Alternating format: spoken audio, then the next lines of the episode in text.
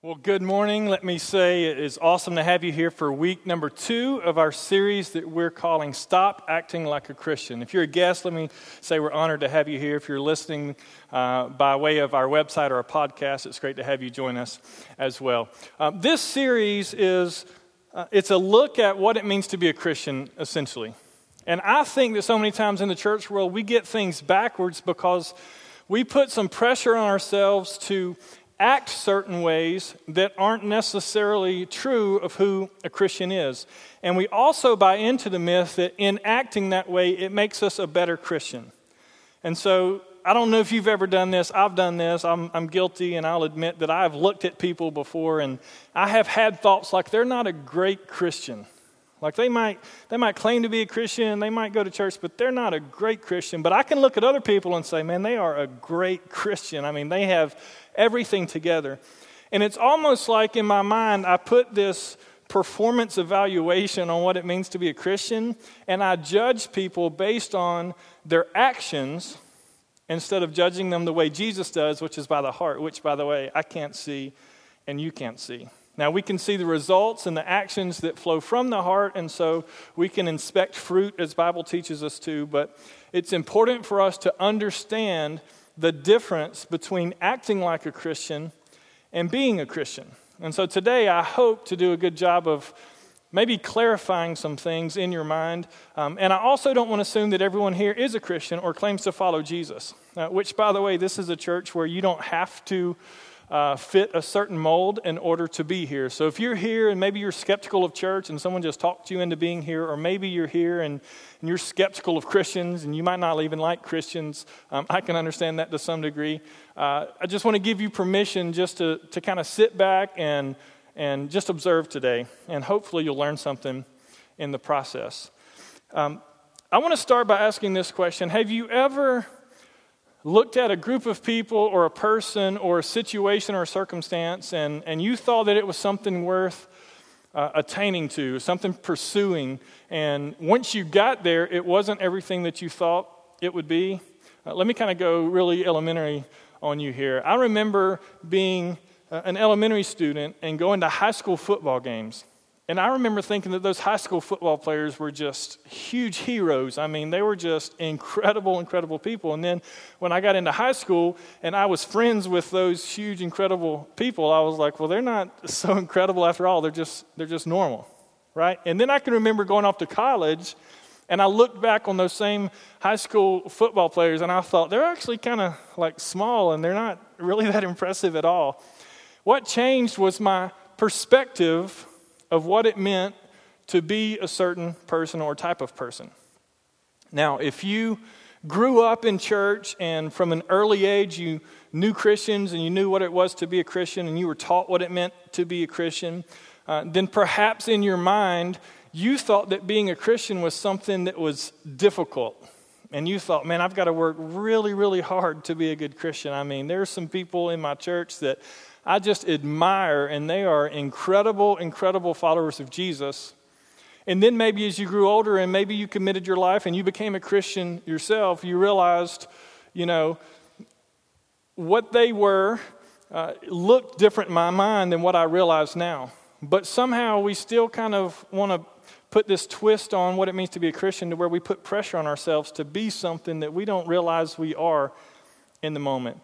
But maybe there's some of you here, maybe you didn't grow up in church, and maybe you didn't grow up in a Christian home, and maybe you uh, don't particularly respect or look up to Christians. Uh, perhaps maybe you grew up with an understanding that to be Christian meant that you had to live an extremely boring life, that there were a lot of rules that you had to follow, and that there was no fun in being a Christian. And so maybe for you, church wasn't a part of your uh, childhood. Maybe it wasn't a part of your uh, life even up to this point. And maybe you just view Christians as irrelevant to society, weak minded people who just need a crutch to lean on because they can't stand for themselves. And my prayer for you, if that's your case, is that throughout this series, your mind will be transformed and you'll understand that being a Christian is a lot different than the way you perceive Christians in some ways. But I do want to legitimize some of your concerns because I think that in the church world, we have done I don't want to say a bad job, but we have done a job of giving a perception to our world of what it means to be a Christian. And to a lot of people, it's not an attractive place to be in life.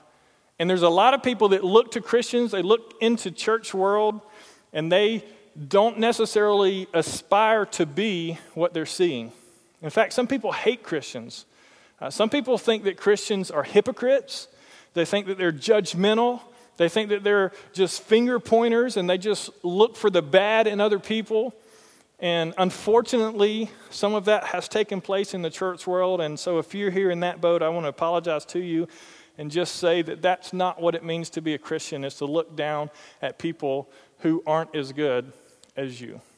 So, all that being said, let me take a few minutes this morning and uh, just kind of go to some scriptures. We're going to read a good bit of scripture today and just help you understand and see the difference between acting like a Christian and being a Christian. And hopefully, hopefully, it'll be helpful to some degree. Uh, I want to start by reading a passage in John chapter 17. Uh, the book of John um, is uh, one of the books of the Bible called the Gospels. It tells the story of Jesus. It was written by one of Jesus' closest disciples. Um, his name was John, in case you were wondering. And so he wrote uh, of the account of Jesus and things that happened in his life to some degrees. Now, what we're going to read today is a prayer that Jesus prayed before he was taken and arrested and crucified and ultimately gave his life for all of us, for all of humanity. And he says a prayer concerning his disciples, his closest followers. And I want to listen, I want you to listen to a portion of this prayer. This is John chapter 17, verse number 14. It says, I have given them your word, and the word has hated, and the world has hated them. For they are not of the world any more than I am of the world. Now, listen to this. This is an important phrase. Jesus is praying to God uh, in regards to his closest followers, his disciples, which I believe is still relevant to us. He's praying this prayer even over us, I would believe. And he says, I have I have given them your word, your word, and the world has hated them. But he says, they are not of the world any more than I am of the world. Okay? Verse number 15 says, My prayer is not that you take them out of the world, but that you protect them from the evil one.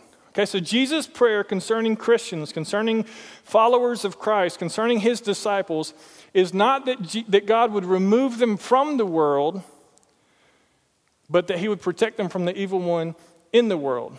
Verse number 16, they are not of the world, even as I am not of it.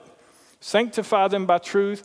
Your word is truth. And then, important prayer he prays here as you sent me into the world, I have sent them into the world. So Jesus prays over his disciples and says, If you sent me into the world, send them into the world, but help them to understand and get a grip on the reality that they are not of the world. They're not of the world out of this prayer um, in the church world has become a common phrase that says we as Christians are to be in the world, but not of the world. Because Jesus prayed not that God would take us out of the world, which means we should be in the world, but to help us understand that we're not of the world. And this is, in my opinion, a phrase that the church has adopted but has used incorrectly for a, lot of years. And I think that this perhaps is the reason that some people do have bad opinions of Christians, who look at Christians as if they're living a lifestyle that's unattractive, that doesn't offer them anything, but simply requires something for them. Now, let me, let me kind of try to help us understand this. We're supposed to be in the world, but not of the world. And so, in some respects, there's been a pendulum in the church world that has swung out here that says we're not supposed to be of the world. And because we're not supposed to be of the world, we're going to teach our people that they have to look differently from the world.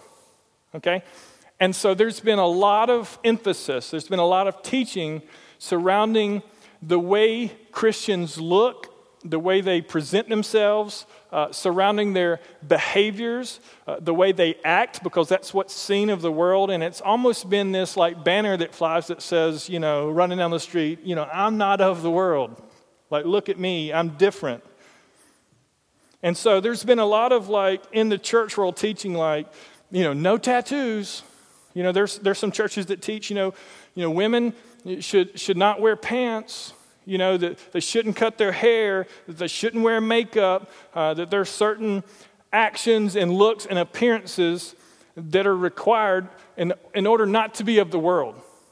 Okay, and I want you to know that that's been a pendulum that has, has swung a little past Jesus' instructions to us.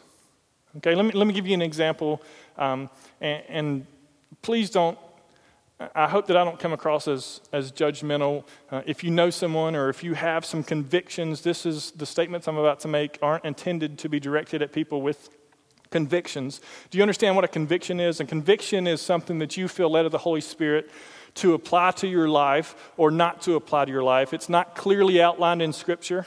Okay, so, uh, you know, Scripture, you know, may not specifically address something, but you just have a strong conviction. I want to honor God with my life, so I'm not going to do that, okay? Um, as a student pastor for eight years um, in, in a county next to us, um, I had interactions with students at some schools that were part of a denomination uh, that loved Jesus, godly denomination. But one of the things that they taught was that um, the way men and women appeared was really important. Okay, and so women weren't supposed to cut hair, uh, weren't supposed to wear makeup, weren't allowed to wear um, pants. Uh, guys weren't allowed to wear shorts. Okay, and so I can remember, I can remember just some of my students coming to me and saying, you know, I, I, don't understand some of those rules. Why do they do some of those things? And just trying to explain those are some convictions that, that they're applying, uh, but they aren't outlined in Scripture clearly. Don't feel like that's something that you have to do to be a Christian. And so in, in those conversations, uh, one of the students from that church became friends with some students in our church and would come to some of our events. And I can remember playing basketball with a group of students. This student was one. Now, uh, these students, the guys weren't allowed to wear shorts, and so these students would wear pants. Even during high school basketball, they would get special pants made to play basketball. And listen, I respect, I respect, I respect them, okay? Please don't take this harshly. But I remember the day that we were playing basketball, and this young, young man had on pants playing basketball because that was considered modest for a man. But then he took his shirt off. And he was playing basketball with pants on but no shirt. And I just got a little confused for a minute. I was like, is it the legs that women are attracted to? Like, and then there would be softball games where the, the women would play, and, and again, please. And they would wear skirts that had shorts built in so that they were more modest, but they would only be to their knees. And I was just like, I feel like women's legs from the knee down are more attractive than men's, but I was just, you see, I just, I was a little confused on the teaching because it's not clearly outlined in Scripture, but it was widely adhered to. And so, what confused me definitely confused people around the world, and they would make statements about this group of people, which disturbed me. They would make statements to me, people um, out in town. And I would defend this, this church, this group of people, because they have a right to live out their faith how they choose to. Okay? And so I'm not condemning them, but what I'm saying is, in an effort to please God, perhaps the pendulum can swing too far to where to where we say we don't want to be of the world, but in reality, we're saying let's get out of the world. Okay? Let's not look anything like the world. We don't want to be confused with the world. Okay, we won't, we won't dress like the world. We won't, we won't look like the world. We won't go to places the world goes. We won't um, do some things the world does. And, and so the truth is, the truth is, behavior modification isn't Jesus' sole concern for our lives. Like, he didn't die on a cross to make us behave a certain way. Okay, and I want you to understand this. So let me let me read some scriptures to you. This is Mark chapter number seven, starting in verse number twenty. Um, uh, Jesus says, uh, he went on, What comes out of a man is what makes him unclean. What comes out of a man is what makes him unclean. It comes from the inside out of a man. That's what makes him unclean. For from within, out of men's hearts, come evil thoughts. How many times have you seen someone's evil thought? Yeah, me either. Come sexual immorality. How many times is sexual immorality unseen to people around us? Come theft. You say, well, I don't, I don't steal anything unless we talk about taxes. Comes murder. You say, well, I definitely don't murder people. But perhaps you've thought about it. Comes adultery. You're like, well, I don't sleep with other people's spouses. But Jesus himself said that if you look at a woman lustfully, you've already committed adultery in your heart. Changes the scale for all of us. Verse 22 greed. Can a Christian struggle with greed, but yet look different from the world? Absolutely. Malice, deceit, lewdness, which is driven by sexual desire, envy, slander, arrogance, folly, all of these evils come from inside and make a man unclean. Listen, it is, it is highly possible that we can focus on not looking like the world. And in reality, we can be removing ourselves from the world. We're now out of the world, but we're still of the world if we're struggling with things that the world struggles with. Do you see the dichotomy?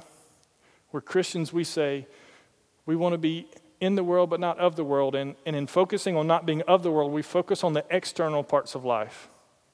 And the external, external part of life, a lot of times, is what makes us not be of the world. We're actually in the world, but we're still of the world if we're struggling with greed and impurity of thoughts and a host of things that Jesus himself named. Do you see how we get it backwards sometimes when we focus on the external? Let's, let's go on and read Galatians chapter 5, verses 19 through 20. It says, The acts of the sinful nature are obvious.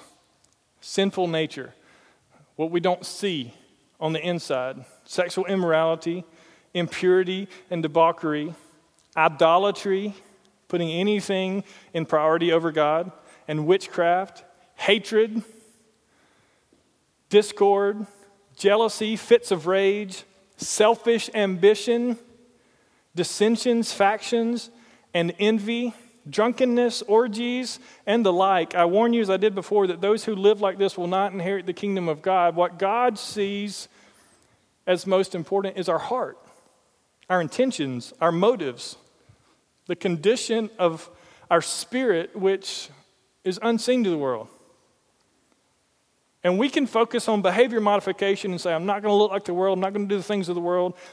And in essence, we can disconnect ourselves from the world so that we have no influence with them, and we can look completely different, which doesn't make us not of the world, it makes us out of the world. And we can still be of the world. We just don't look like them, we're just out of it. And I think that there's been a lot of teaching that has misled a lot of people to believe that behavior modification, the things on the outside, trump what's most important in Jesus' eyes. And that's that we have a relationship with Him that transforms us from the inside out. Jesus prayed specifically that God wouldn't remove us from the world. He wants us to be in the world. He doesn't want us to sin with the world, and He doesn't want us to necessarily like party and partake in all the things that the world does, but He doesn't require that we remove ourselves from the world. In fact, Jesus did just the opposite. He was condemned by the religious people for eating with sinners with tax collectors who were despised in that culture. He went to people's homes and he had conversations with people that the religious people had removed themselves from. And he showed us in his prayer that he wanted us to be sent as he was sent into the world. So our focus isn't to remove ourselves from the world because we want to not be of the world, but it's to understand that we're not of the world because we grow spiritually and Jesus changes us from the inside out, but we are to be in the world. Luke chapter 15 is, is one of my favorite chapters in all of the Bible, and it tells three stories of a, a lost sheep, of a lost coin, and a lost son, and it basically shares the heart of God that we are to be searching for lost people. that He cares about those who are lost. And if we're so concerned with removing ourselves from the lost, then how can we have an impact in finding them? We have it backwards sometimes. Now, in saying this, I don't want to give the impression to you that behavior isn't important, that the way you act isn't important. In fact, writers of the New Testament give us in depth instructions on things we should do and should not do. Okay? I want to read for you Titus chapter number 2, verses 11 through 14. Titus writes, For the grace of God that brings salvation has appeared to all men. All men have seen the grace of God appear to them. Verse 12, it teaches us to say no to ungodliness and worldly passions and to live self controlled, upright, godly lives in this present age, while we wait for the blessed hope, the glorious appearing of our great God and Savior, Jesus Christ, who gave himself for us to redeem us from all wickedness and to purify for himself a people that are his very own, eager to do what is good. Did you catch the underlying premise of us doing what God wants? It's His grace. It's His grace that transforms us. It's not, it's not our effort alone. It's not the level of discipline that we bring to our faith. It's not a matter of trying harder and, and being better and abstaining from enough bad to be who God wants us to be. It's about receiving God's grace. And the Apostle Paul, one of the greatest followers of Christ, wrote in 2 Corinthians 5:17 that if anyone is in Christ, he is a new creation. And old things are gone and all things have become new. And this is a picture of what it means to be a Christian. It's to receive the righteousness of God. It's to trade in our sinful nature for a godly nature. It's to allow Jesus to do in us and through us what we can never do for ourselves. And it's to give us a freedom to stop living our lives based on rules and regulations in an effort to please God. It's an understanding that He's done for us what we can't do for ourselves. And based on receiving that grace, we allow Him to change us and mold us in who He wants us to be so that we can be in the world and impact the world and to make a difference in the lives of those people in our world without being of the world. I just think that we have a tendency to lean towards behavior modification and assume that that's all that Christianity is, and it's just not. It's just not. It's just not. So, with that being said, let me tell you if you call yourself a follower of Christ, if you have accepted the free gift of salvation that's available to all men, who you are as a Christian, and hopefully I can, I can help you understand that, that Christian isn't something that you have to aspire to be. It's not something that's out of your reach. It's not something that you have to look up to and say, I don't know if I'll ever get there like someone else in my life has. But it'll help you have confidence and say, you know what? I am what I always thought I couldn't be by the grace of God. Matthew chapter 5 is uh, it's a passage that uh, it's come to be known as the Sermon on the Mount, Matthew 5 through 7. It's a, it's a teaching that Jesus gives us. It's been recorded by Matthew. And um, in part of this passage, Jesus speaks directly to who we are as followers of, of Christ, as, followers, as his followers.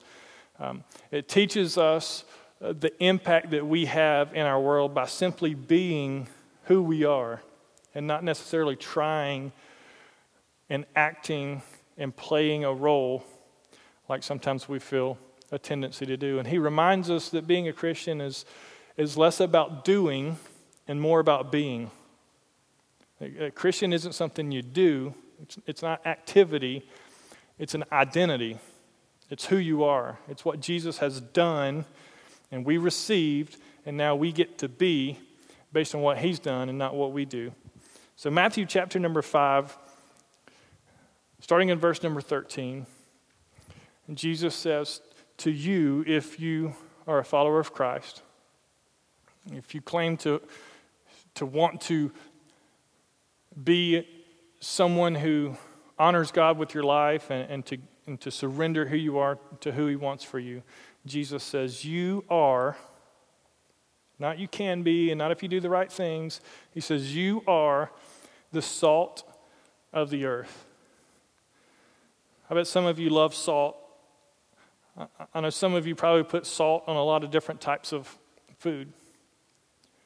Salt is an agent of change. Okay? When you add salt to something, it changes the taste. Okay? It doesn't have to try to change the taste, it does. Unless the salt has gone bad and lost its saltiness. And then it's. But if the salt loses its saltiness, how can it be made salty again? It is no longer good for anything except to be thrown out and trampled by men. So if salt is salt, and it's worth anything, it's an agent of change. And Jesus says to me, and he says to you, you are an agent of change. And anyone or anything that you come in contact with should be affected by you. It should t- change, it should change the taste, it should change the circumstance, it should change the condition. That you, in who you are, are the salt of the earth. Here's what, here's what gets me about us Christians when we read the Bible. We read statements like, You are healed, and we're like, I claim that, I claim that. You know, you are blessed. I claim that, I claim that. But when Jesus says, You are the salt of the earth, we don't see it as a promise. We see it as a responsibility, right? And we say, Oh, I got to go out and sprinkle everybody. You know, something I got to do. You know, oh, they need some salt. Oh, they need some salt. But it's a promise. Jesus says, hey, if you're a follower of mine, you are the salt of the earth. Who you are makes a difference in your world. It's not something you have to do, it's who you are. It's the power of being instead of doing. Jesus says, You're the salt of the earth. He goes on and says, You are the light of the world. Light is another agent of change. In the darkness, light changes things. Things are no longer dark in the light. You can't have light in darkness and darkness not flee. It has to. It's an agent of change. And Jesus says, You are the light of the world. A city on a hill cannot be hidden. Neither do people light a lamp and put it under a bowl. Instead, they put it on its stand and it gives light to everyone in the house. In the same way, let your light shine before men that they may see your good deeds and praise your Father in heaven. Notice what he doesn't say. Go around shining your light at people. You know, shine, shine, shine. He doesn't say shine your light. He says, let your light shine. You are the light of the world. You are an agent of change.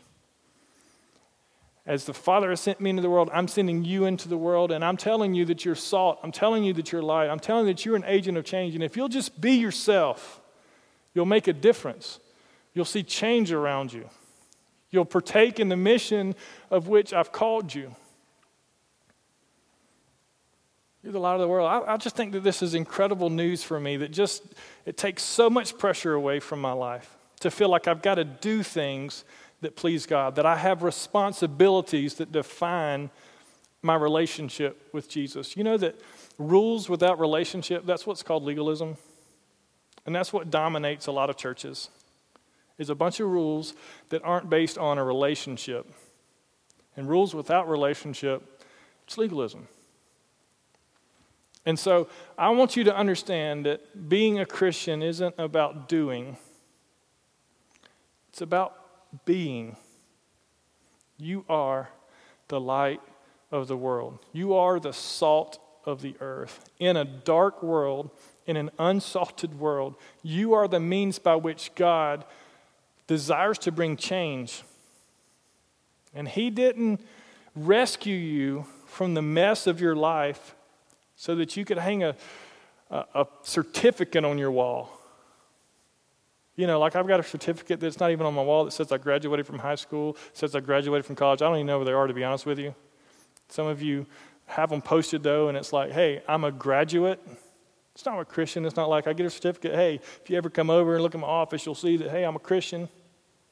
You know, pretty cool. Something I did once.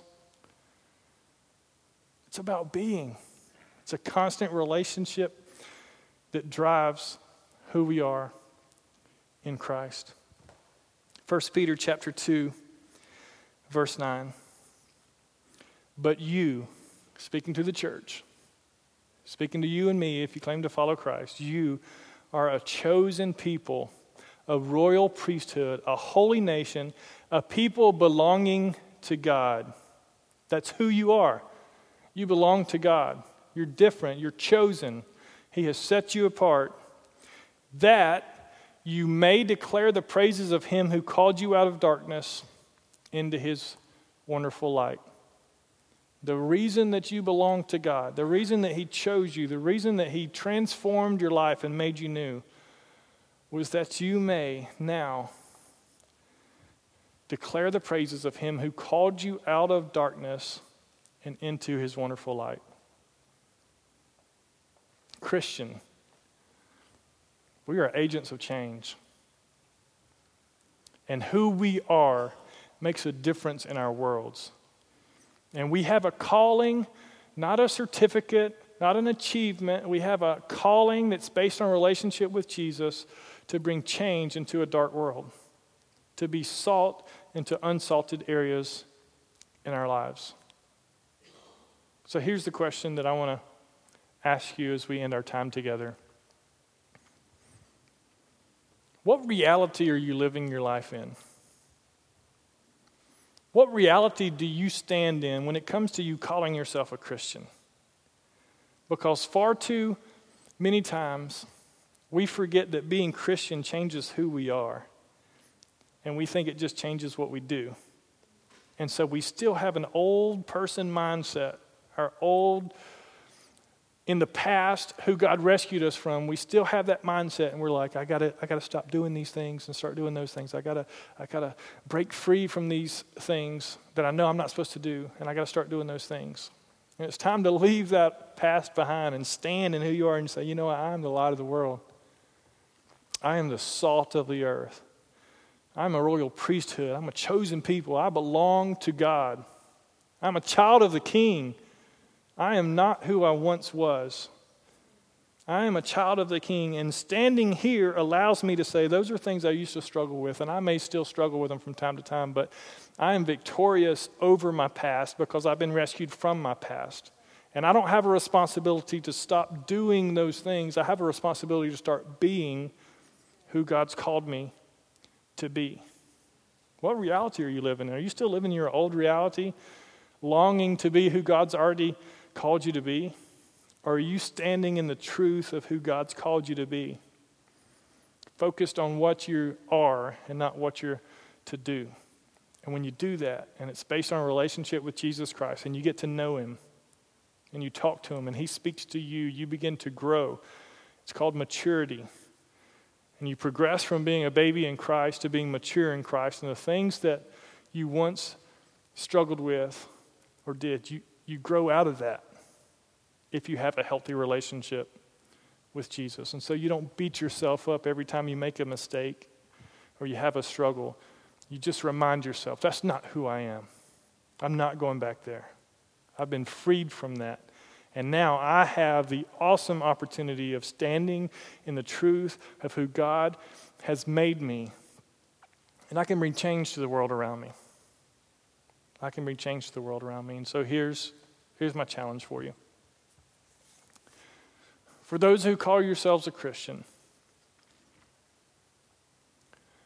are you standing in the reality of who you are? Are you letting your light shine? Are you allowing your life to salt your world?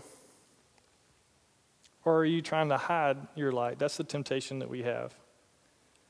Is because when we're in the world, and we bring change. Some people don't like that change, and we feel like, you know, I, I need to kind of hide this because some people don't, they don't want to change, and, you know, I don't want to force anything on them. Are you proud of who you are in Christ? Next Sunday, I get told from, from time to time, and I, I've heard other preachers say this, that that when they preach certain sermons, people come to them and say, I wish I'd have known you were going to preach that sermon because I would have invited someone who needed to hear it. Next Sunday, I'm going to preach one of those sermons. And from a, from a basic standpoint, I'm going to I'm going to teach what it means to be a Christian and how to become a Christian. And it's not going to be some flaky religious rhetoric. It's just going to be truth that's based on God's word that's going to help people understand that God wants to rescue them from the reality that they live in. And I would love for us to have a lot of people here who need to be rescued from the life that they live in instead of having a room that's full of Christians who don't need what I'm going to be teaching about.